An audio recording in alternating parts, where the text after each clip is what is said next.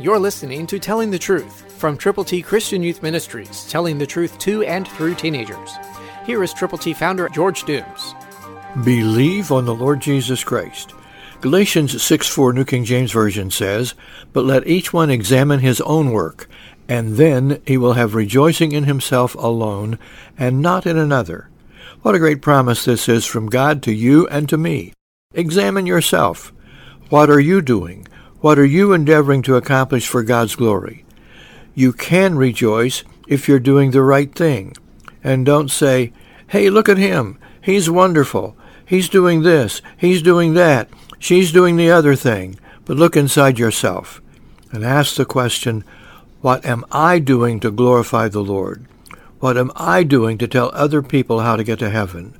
What am I doing to pray for others because I care enough to go to God's throne of grace in behalf of someone for whom I am concerned? God can make you usable and use you, and he will if you are willing. It's up to you. Let each one examine his own work, and then he will have rejoicing in himself alone and not in another. Do you understand the personal application to these scriptures? This is what God is saying in Galatians Chapter 6, verse 4. Apply it today.